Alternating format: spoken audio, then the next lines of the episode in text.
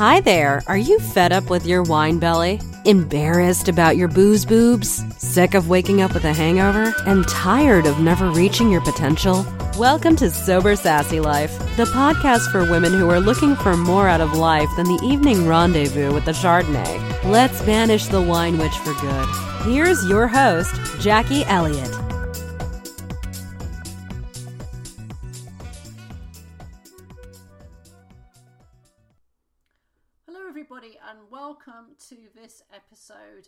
A Sober Sassy Life podcast.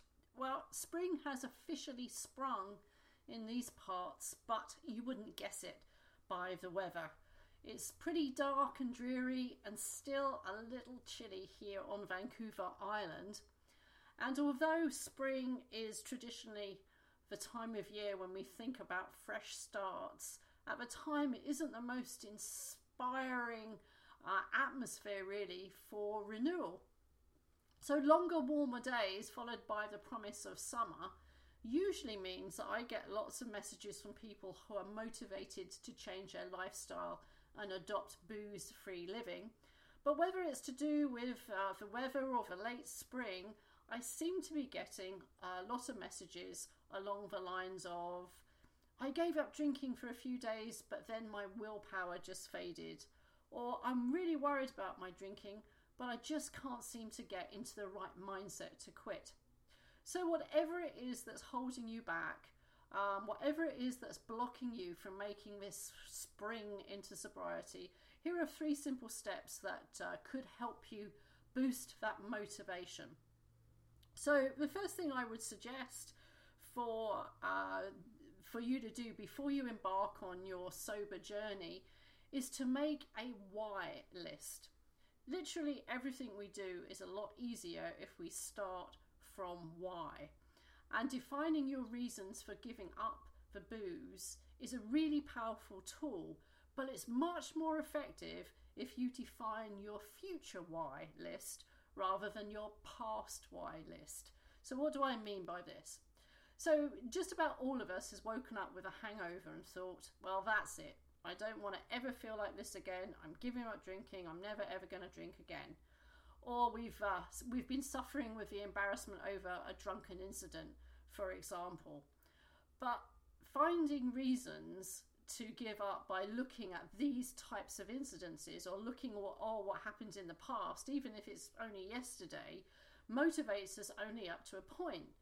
Because hangovers fade, usually by one o'clock the same day, and we can often laugh off drunken mishaps. It's, it's really easy to shrug our fears off and tell ourselves that we're being silly and overreacting to the whole situation.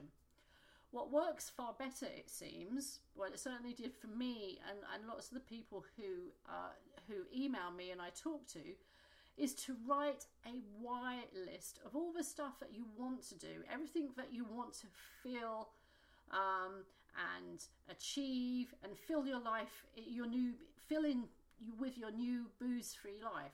So, for example, rather than saying, uh, I'm going to quit drinking because I'm tired of hangovers, if you flip that around and say, I'm giving up drinking because I want to wake up refreshed and full of energy every morning, that's a statement that's pretty hard to, to rationalize and say yourself you're overreacting because, of course, everybody would want to wake up refreshed and full of energy every morning.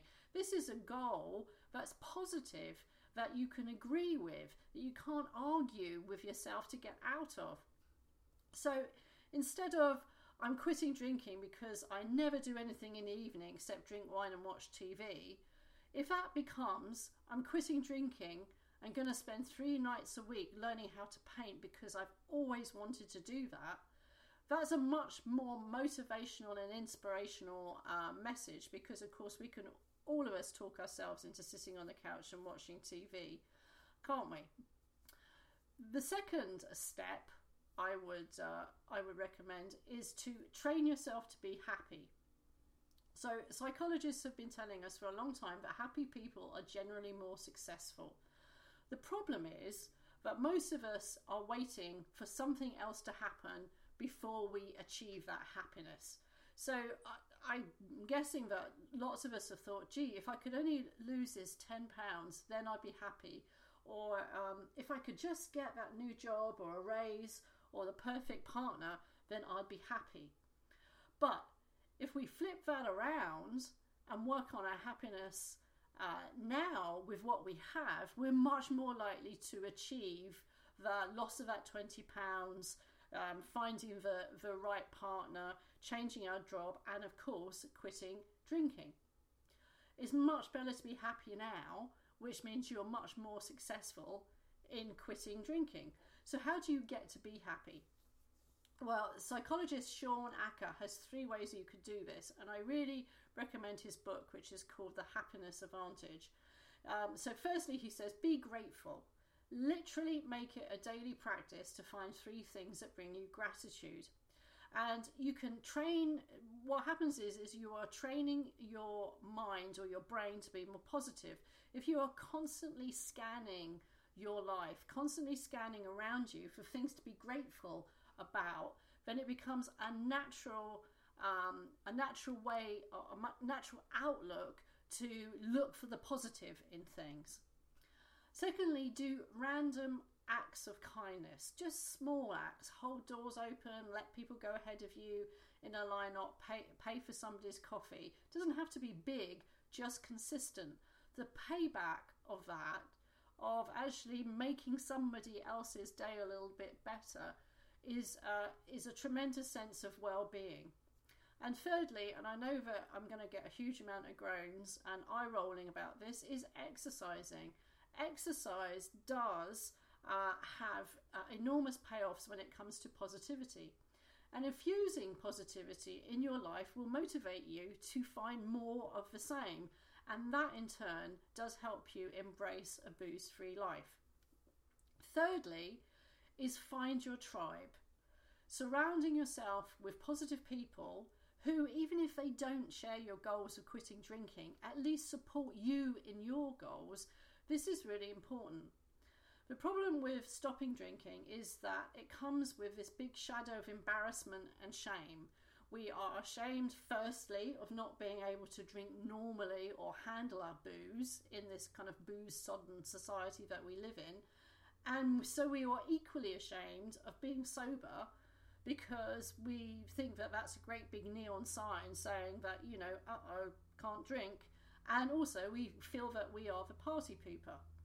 And while a lot of that is in our own head, sometimes we are surrounded by people who do to reinforce that, who are, for whatever reason, uh, negative, have their own demons, and try and pull us down rather than lift us up. So if we can't ditch those people, because sometimes you know they're just part of part of our our lives, and and we love them despite the negativity. Good boundaries are essential because otherwise, all of our negative energy will drain all of our good intentions. So if you can, joining a group of like minded people, whether it's a support group in person or online, find one that fits. And I'm going to do a quick plug here. Sage, Sassy, and Sober is open for new members, and we do focus on embracing society as a gift, and that's not an accident because I do believe that the key of keeping yourself motivated is viewing a sober lifestyle as an opportunity rather than a punishment. Because if you if you can do that you are so uh, you're so much more likely to actually stick with it. So that's all for today's podcast. Hope you've enjoyed it. If you'd like to join sage sassy and sober it is just a dollar for your first month and that's forever um, your first month for the dollar for your first month is that particular uh, is open forever.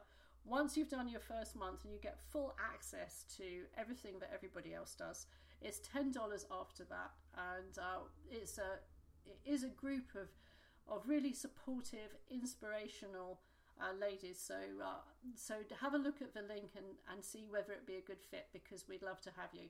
So thanks so much for listening, and I'll talk to you again soon. Bye for now.